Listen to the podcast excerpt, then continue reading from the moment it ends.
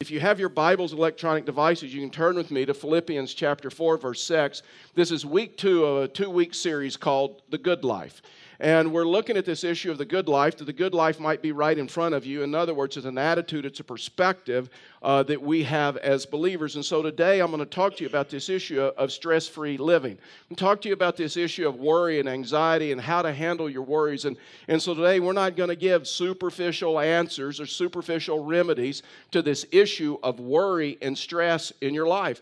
Because if we're honest, all of us may have carried some worries in, in this room today. And some of our worries may be bigger than others, but they're big to us. And so, how do you deal with that? How do you deal in, in life in which we live? How do you deal with the issue of worry? How do you deal with the issue of stress?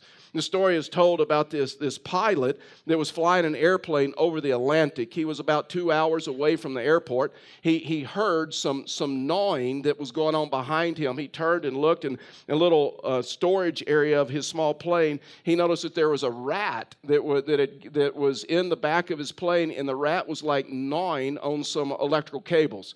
Now, listen, he couldn't get up and do anything about it. He was also concerned about what cables the rat was gnawing on and would he lose some, some power, some ability to control the airplane. He realized he was too far away from the airport to turn around. And then he got to thinking, he says, you know what? Rodents, rats, are designed to live on the ground, not at a higher altitude. So he just simply climbed to a higher altitude uh, to where sooner or later he noticed that the gnawing had, had stopped. There's something about this issue of worry. Worry is like, is like a rodent, it's like a rat in our life that slowly gnaws away at the vitals of our soul. That slowly can gnaw away at your joy and your peace and your happiness. When you look at this issue of worry, you realize that worry threatens us at our core.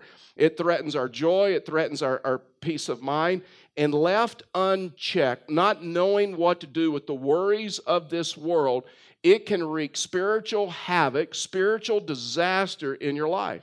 And here's what Paul tells us in Philippians this issue of worry that worry cannot live in the secret places of the God, our Father.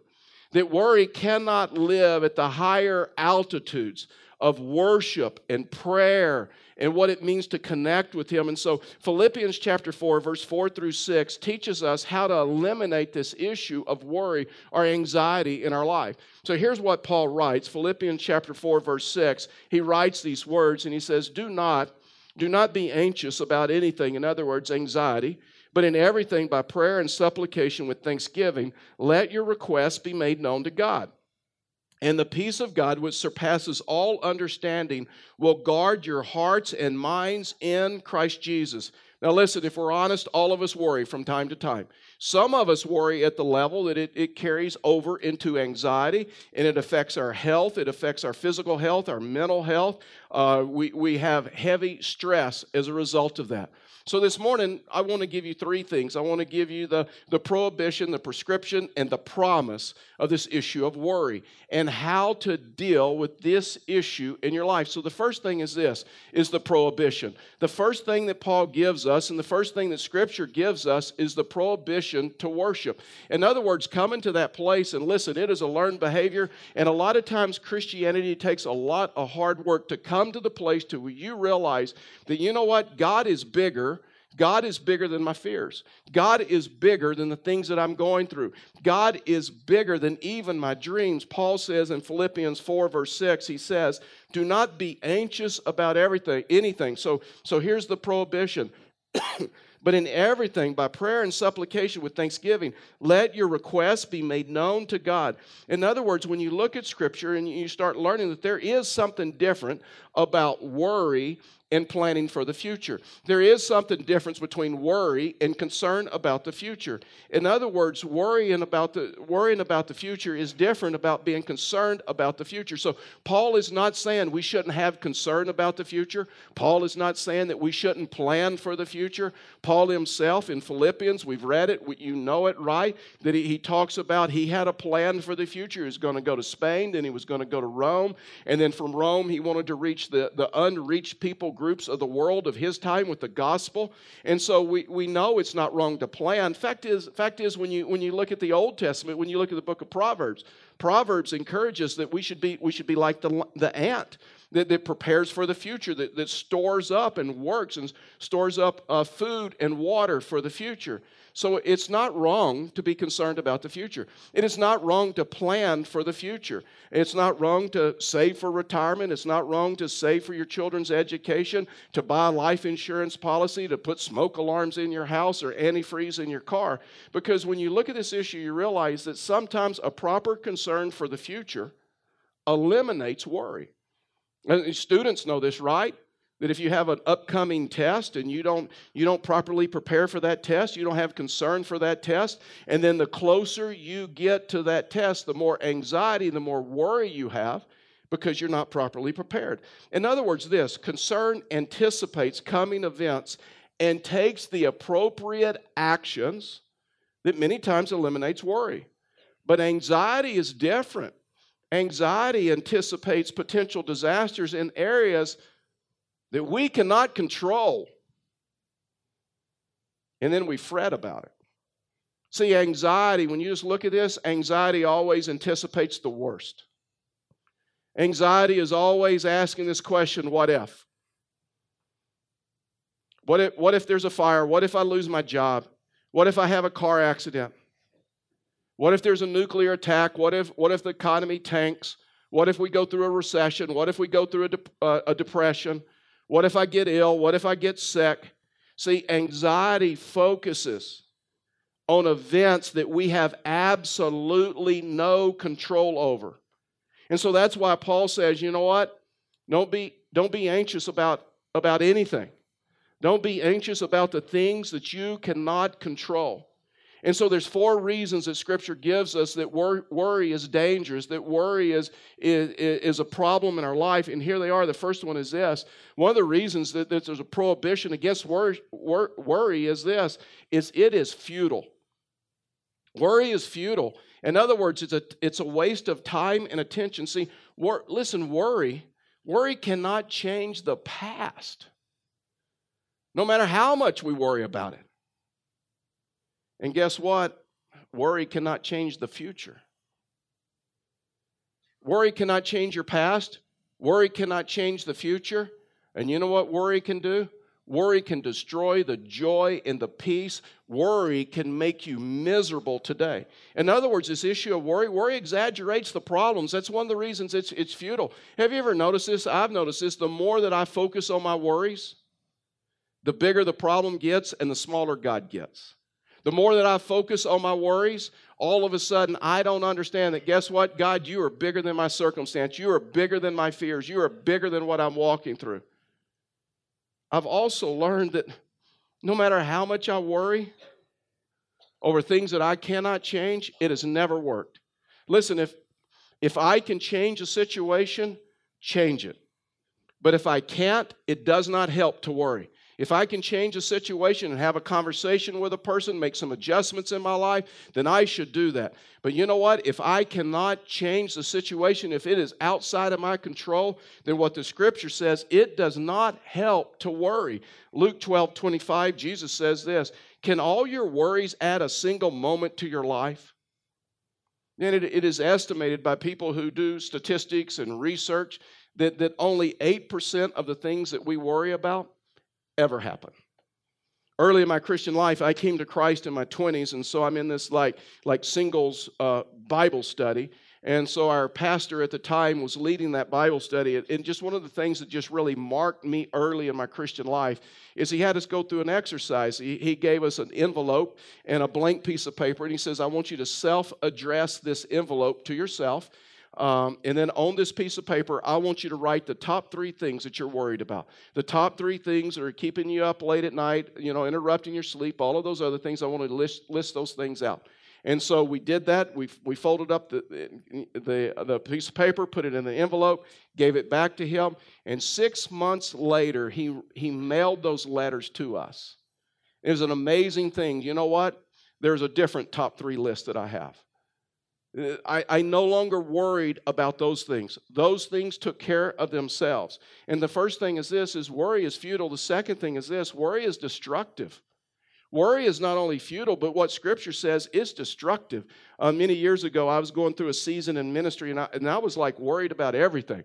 And so I had a pastor friend of mine, Pastor Stuart McWilliams at uh, Fellowship of Rocky Springs, uh, sent me a card. I've kept that card. On the front of the card, it says, If you're tempted to worry, remember. And I opened it up. On the inside, it had these words A raisin was once a happy grape. Worry shrivels us up. Worry is not only a worry is not only a waste of time, but it shrivels us up. It, it, it shrivels up our, our personality. It, it, it damages our health. It, it destroys our joy. It destroys our energy. And worry distracts us, and it distracts us from concentrating on, concentrating on the things that we need to, to focus on. Thomas Carlyle, writer, he wrote these words, and, and he said he had a neighbor in London who, who raised chickens. And he, he protested to his neighbor that his neighbor's rooster disturbed his sleep with its loud crowing. And so uh, owner says, Well, I don't know why you're complaining about this. My rooster only crows two or three times a night. And Thomas Carlyle replied, and he says, But if you only knew how I suffer waiting for him to crow. That's our problem, isn't it? That's our problem with anxiety, and that's our problem with worry is we anticipate the worst. We anticipate the coming of a negative, and it destroys our now, it destroys our present, it destroys our peace. Worry damages us. Fact is, doctors will tell you when you worry excessively, it can create ulcers and, and headaches and insomnia and all kinds of stress related issues. See, we, we weren't designed, we weren't made to worry, right? In other words, worry is a learned behavior. We, we got grandkids. We got grandkids over in the, the, the, the children's ministry right now. And one thing that I, I notice about grandkids and I noticed about our kids is they, did, they didn't they didn't start out worrying, right? I, we, we had some really great family vacations. I can never remember a time when our daughters were young, Brittany and Amanda, and we were headed out on vacation. I can never remember them pulling us aside and says, "You know what? Do you know the way? I'm worried. We, do we have enough gas to get there? You know, are you sure the park's open? You know, are you sure you know where to stop? Are you sure you know where we're going to rest? Do you have hotel reservations? Do you have plane reservations? I never remember any of that. You know what I remember? They trusted us. Worry is an issue of trust. And so what he says is, is he says that it's destructive. Another thing is this it's contagious. Man, worry is contagious. Have you ever know, noticed that? All it takes is one worrier in the family, and the whole family has anxiety. All it takes is one worrier at your company, and guess what? The whole company gets upset. All it takes is one worrier, listen, in a church, and the church can become unsettled. Worry is contagious. I mean, the children of Israel, the children of Israel, God has called them to go into the promised land. And God has promised them that you can go in and you can take the land and it and, and I'm going to give you the land. And so they get right up to the good life. They get right up to the promised land. And all of a sudden they decide we're going to send 12 spies in. We're going to send 12 spies in for a strategy of how we can take the land. They send 12 spies in, the 12 spies come out, and two are positive. Two say, you know what? God's faithful. God can take care of us. We can take the land just as He said. The other 10, you know what the other 10 were? They were negative. In other words, the other 10, they had anxiety. The other 10, they were what if people. In other words, they had anxiety. They were what if people. They started saying, What if? What if we can't defi- uh, defeat the giants? What if we can't defeat the fortified cities?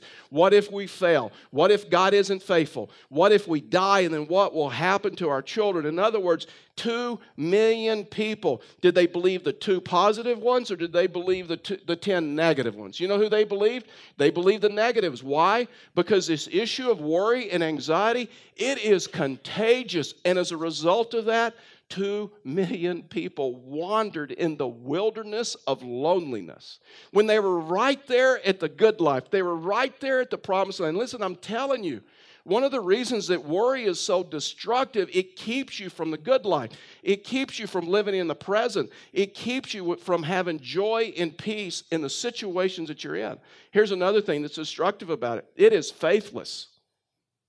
Worry is, worry at, at its root, at its core, worry doesn't trust God.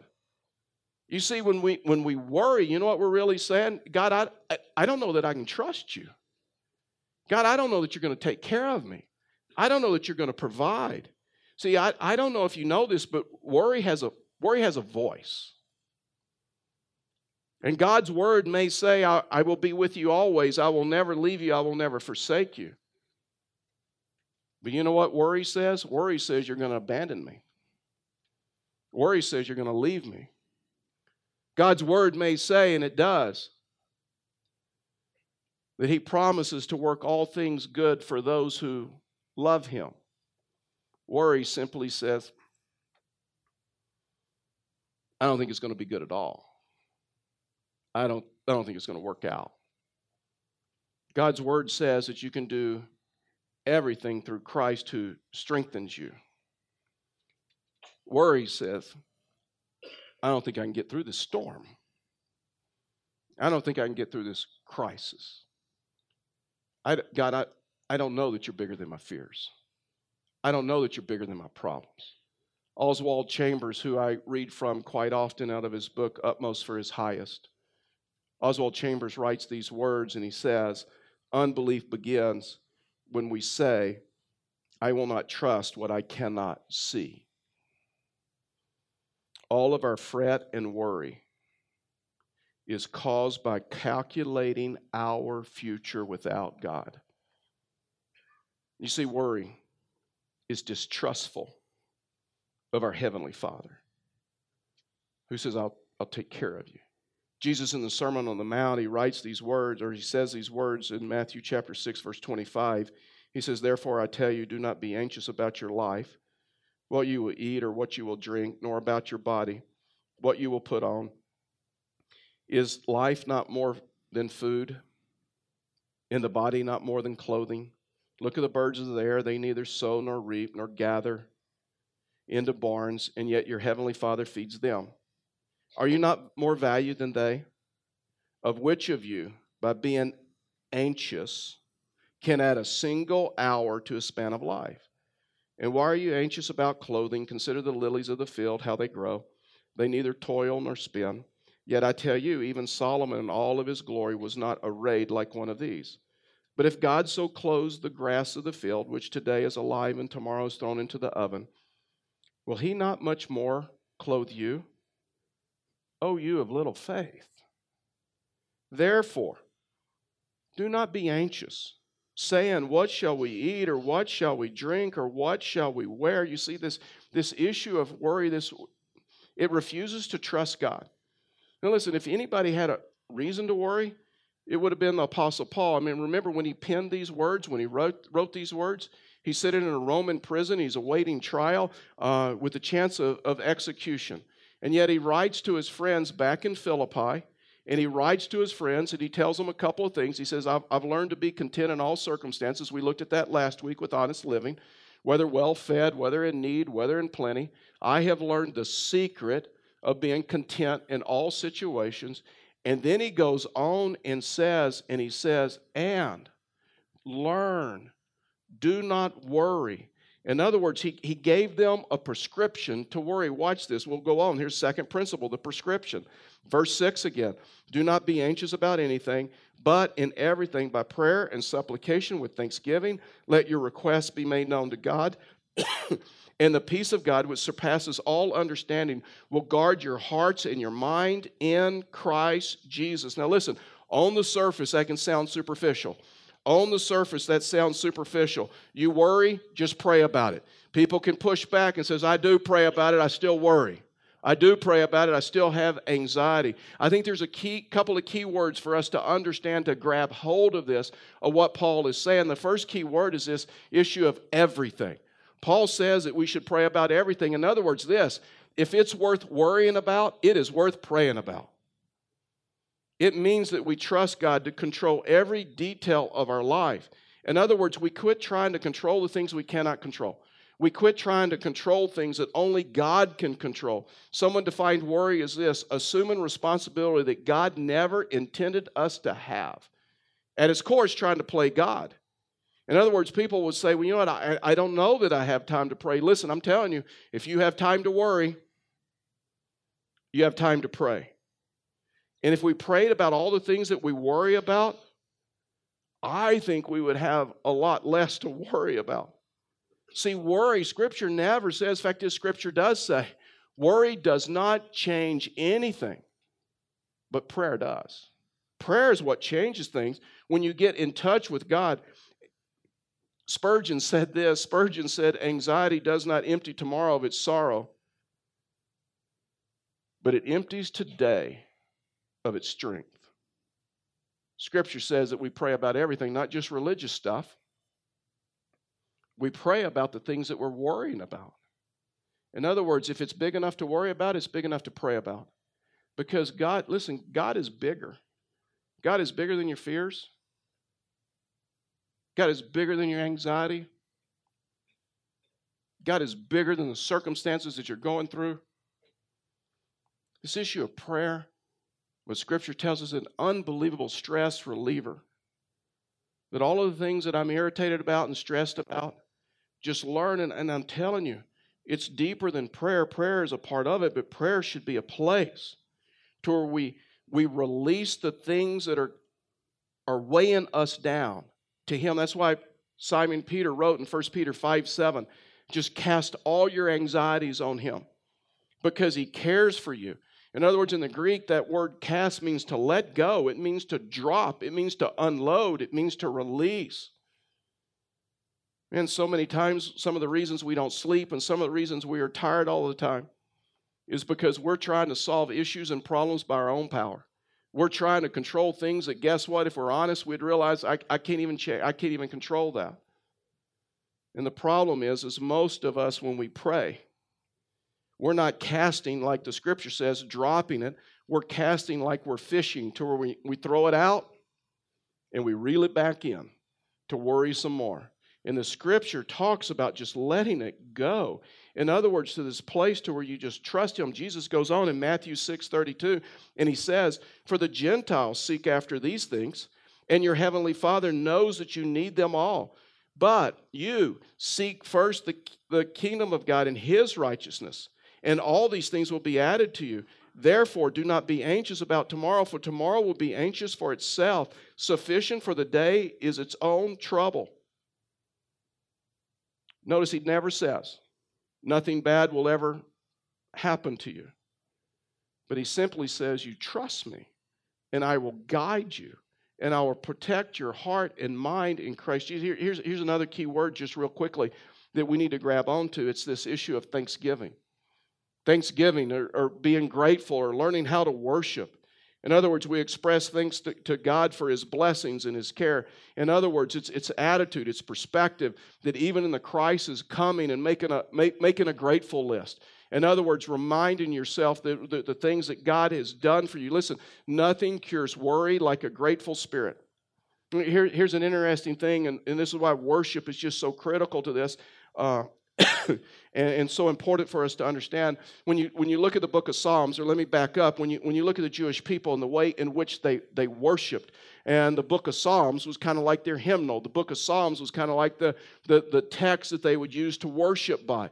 And here's the interesting thing about this. The jewish people when they would worship they would sing simultaneously you brought us out and you're bringing us out it's unbelievable. They were singing simultaneously in the midst of a crisis, in the midst of a storm. God, we remember when you brought us out. We remember the answered prayer. We remember how you delivered us. God, we remember you brought us out, and we are believing now that you are bringing us out. This is something about worship. Listen, let me tell you something. Your worship should never depend on your circumstances. Your worship is not contingent on your circumstances. And sometimes we have got to worship, and sometimes we have got to sing because He brought us out in the past. And we are trusting Him that He is bringing us out now, even though we may not be able to see it. That just as He was faithful in the past, He's going to be faithful in the future. In other words, your worship is not contingent upon your circumstances. When you worship, You don't look at your circumstances. You know what you look at? You look at God's track record. You look at God's body of work and say, even though I'm going through difficulty, even though I'm going through crisis,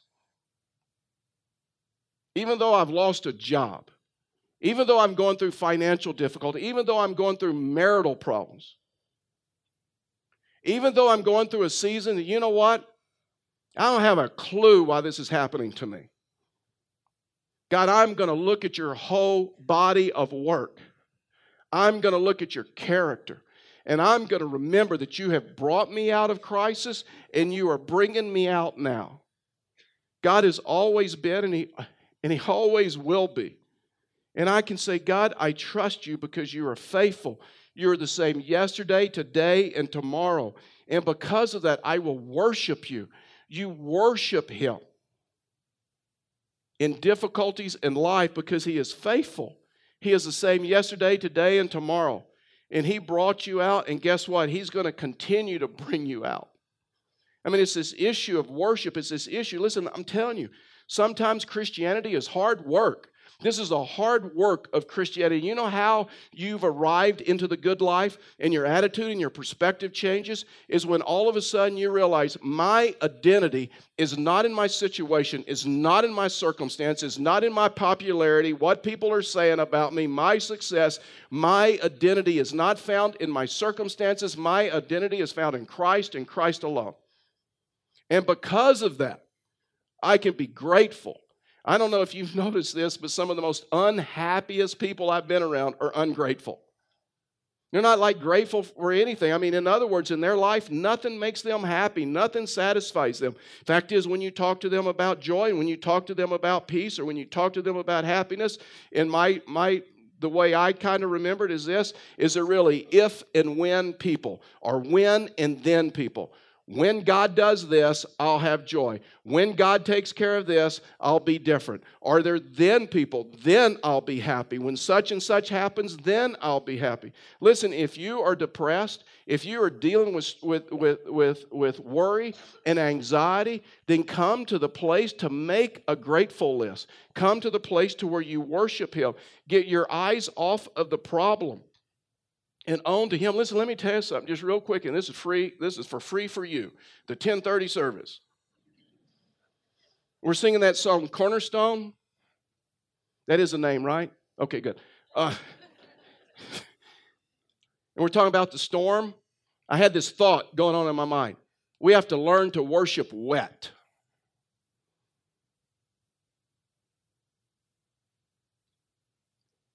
Remember the disciples? They're in the boat with Jesus. There's a storm raging, and the waves are coming over, and they wake up Jesus, remember? And Jesus wakes up and stills the storm. You know what they do? They worship him in the midst of the storm, they worship him wet. You want to learn what it means not to have anxiety? What it means to worship Him. Worship is not contingent on your circumstances. Uh, Psalm 4 8. In peace I will both lie down and sleep. For you alone, O Lord, make me dwell in safety. Here's the last thing the promise. Paul gives a promise in Philippians chapter 4, verse 7. He says, And the peace of God, which surpasses all understanding, will guard your hearts and minds in Christ Jesus. The word that Paul uses, guard, is a, is a military term. Remember, he's in, a, he's in a prison in Rome. He's chained to a guard. He's probably thinking, how can I get them to understand what the peace of God does, that it guards your heart and mind? And he uses a military term. And so, what Paul is saying, that the peace of God is going to be like a SWAT team around you that is going to protect, guard your heart and mind. And please understand this passage does not say he's going to guard your body. The Bible is realistic. We go through hurt, we go through pain, we go through difficulty. And the difference in the Christian life and the difference with the Christian is trust.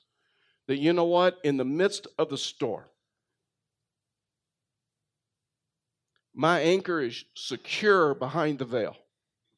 And God is going to protect my heart and my mind in Christ Jesus.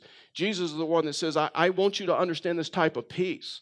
I want you to understand the, the peace that God promises you. Not an exemption from the storm, not free from wounds, uh, not free from hurt, but peace in the midst of the storm where we're able to worship wet. Isaiah 4 6 says, There will be a booth for shade by day for, from the heat, and for a refuge and a shelter from the storm and rain. Just hours before that Jesus was going to be crucified, Jesus says, My peace, my peace I give to you, not as the world gives, but as my Father gives. And as a result of that, don't let your hearts be troubled. Believe in me, believe also in the Father. In other words, Jesus promises something than the, than the world offers. See, the world says, when you talk to the world about peace, you know what the world says? Oh, peace? That's when you're like free from stress, you're free from worry, you're free from problems, you're free from, from anxiety. But Jesus promises something better. He promises peace in the midst of the storm peace in the midst of the crisis, peace in the midst of the things that we walk through. And if we're not careful, we can turn, turn and focus on worry. But God promises that if you'll turn to Him, you can come to that place to where that kind of peace in the midst of storm transcends your understanding. You can go through a storm and you can still have peace in the midst of the storm. You ever been around somebody? They're going through unbelievable difficulty. They've lost a job, they've lost a marriage, they've lost a relationship, they lost their health, they've lost a loved one. The bottom is dropped out in their life, and they still have joy, and they still have peace. Doesn't that do something to you? Isn't, isn't that where we say, you know what, I, I don't understand that? Listen, let me tell you something. When you go through that storm and when you have that peace, you're not going to understand it either. You know why? It doesn't come from you, it comes from the Holy Spirit. It is peace in the midst of difficulty, in the midst of storm. And He promises you guess what? In the midst of your crisis, in the midst of your lowest moment, it is possible to have peace that you don't even understand because it doesn't come from you, it comes from Him. Would you bow your heads with me and close your eyes?